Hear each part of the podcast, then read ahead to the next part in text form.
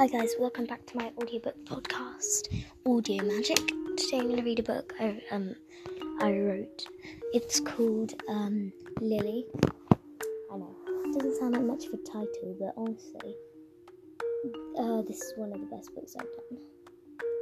I recommend listening to it with earphones or head, headphones or earpods. Mm, I know, the experience is better.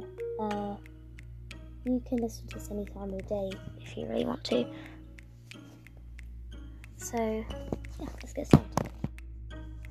Chapter 1 Fire bow Training.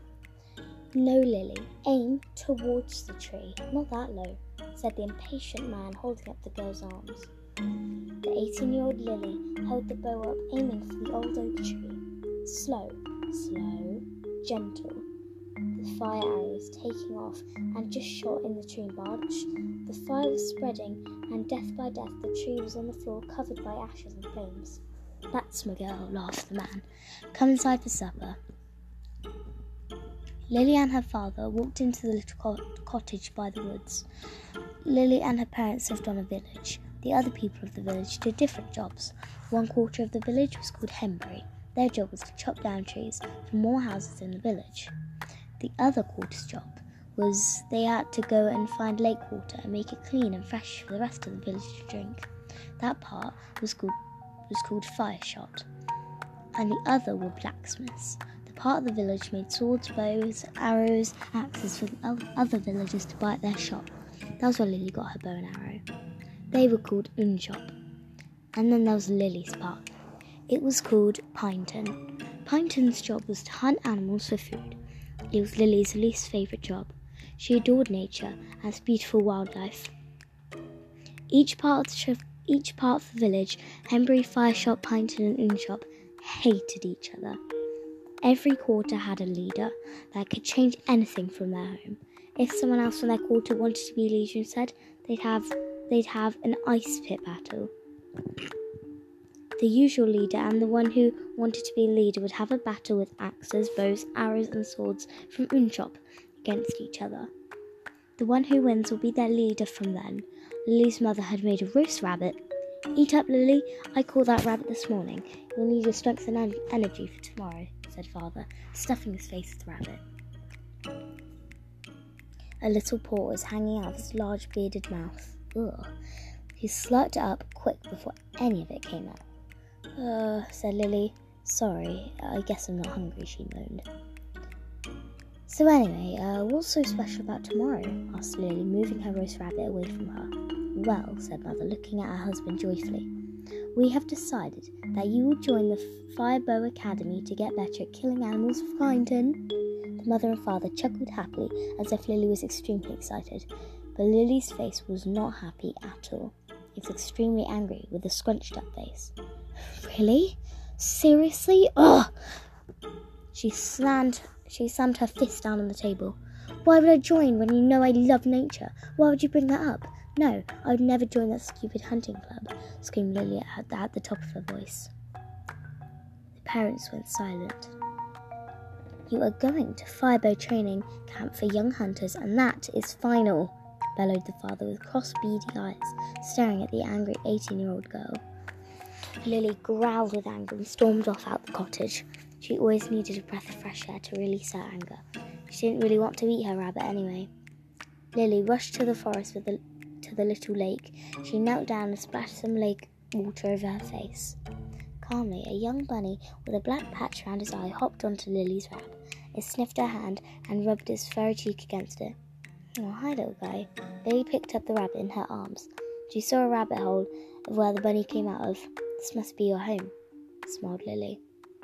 She put the rabbit back, back down gently. Suddenly, Lily heard a big shout saying, Lily! She turned her head. Sorry, uh, she thought for a second. Patch. Yeah, well, I'll come again, Patch. Lily smiled at the bunny and raced back to Pineton. The next day, Lily woke up early. Then her mother came in. Lily, get changed in your clothes and get your bow and arrow for fire bow training today. Lily picked up a broken bow. Uh, sorry, mother, I can't go. My my bow is bust, she said, holding the bow in her mother's face. don't think you're going to get past me with excuses, young lady. Go to Unshop's blacksmith's and sword shop. But everyone hates me there, sighed Lily. Her mother shrugged in a mean way and then left Lily's bedroom. Lily grabbed her money and set off through the village to Unshop. All the people staring at her like she was a monkey with a top hat. Some children even poked their tongue out at her. And finally, she got through the crowd of moody people and found herself at Unshop blacksmith's shop. The old grumpy man, black with with a black tangled beard, was staring at her with no expression on his face, apart from sadness and grumpiness. One crossbow, please, said Lily with a bright smile on her face. The man, on the other hand, frowned even more, and finally he spluttered, Give me money. Lily wiped the spit off her face with a rag. Lily placed her hand in a deep pocket. Uh, Li- Lily could not find her money anywhere. Um, excuse me, I know I had it in here somewhere. Suddenly, a young, handsome boy walked up behind Lily and patted her on the back. Lily swirled around to see the boys, see the boy happily smiling at her. He had beautiful pools of deep blue sea eyes and a small brown quiff at the top of his head, with a lovely, beautiful, happy smile. Excuse me, this was on the floor, said the boy. He was holding three copper coins and two pounds. That was Lily's. I believe it's yours, said the boy cheerfully. Thank you, said the girl, grabbing the coins from his hand. The two both knew that they were perfect together, and so Lily swiveled back round to the grumpy old man. He looked grumpier than ever. Here you go, sir, said. Here you go, sir. The horrible man snatched the money off Lily and turned and held out a beautiful oak bow with a pretty pattern of swirls and curls on. Lily took it and ran to firebow training. When she got there, she saw lots of 18 year old children shooting at a target. She looked to their left and saw the handsome boy walking up the hill to firebow training with the same bow as her. That's why he was at the top with her. He was buying a bow like her for firebow training. Oh, hello again, said Lily with cringe. Ah, hello, I'm Max, by the way. Just so we know each, other, each other's names if we meet together like this again. Well, I'm Lily, she chuckled. He was a nice person, a really nice boy. Suddenly, a slick, unhappy man walked up into the centre of the field where everyone was shooting targets. Then the thin man walked up right next to Max and Lily. Why are you not with the others doing your starter of the day? He raised his chin, his eyes glued on the pair, not blinking for a very long time. All was silent for a minute. Then Lily said, But we just got here, sir. He paused. Well, it is done now, so maybe you'll like cleaning the camp's bathroom for three months. he cackled. Then the man looked away to the other children, pausing their activity. Anyway, I am Miss Mr. Celest, the ruler of Pineton, and I've chosen to hunt animals as our job. So that is why I have had a camp for children to get a chance to learn how to hunt horrid beasts that could actually be for all of Pineton's dinner, as long as we hunt. Now, everyone, go to their beds shape up for tomorrow's activity. Now.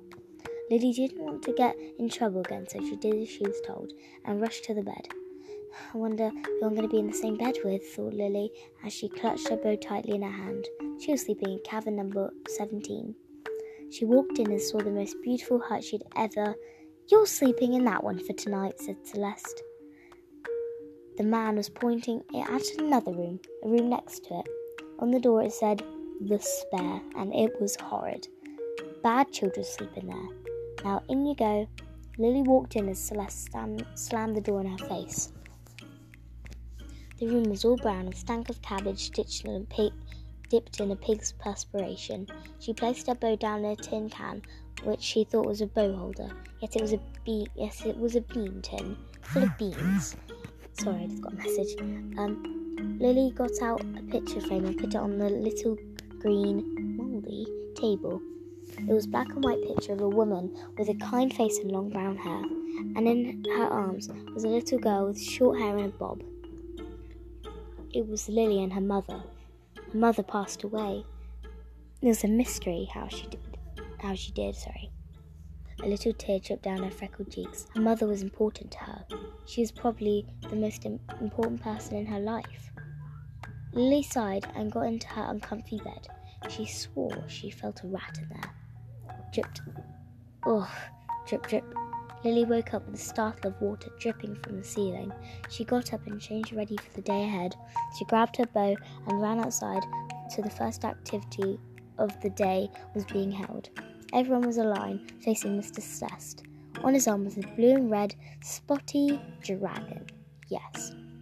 They're so cute and pretty. And then it ate a bird. An alive bird. Lily was speechless. That's where I'm going to end it today. So I hope you enjoyed the podcast and my book. I might do a part two, but I might not. I'm not sure.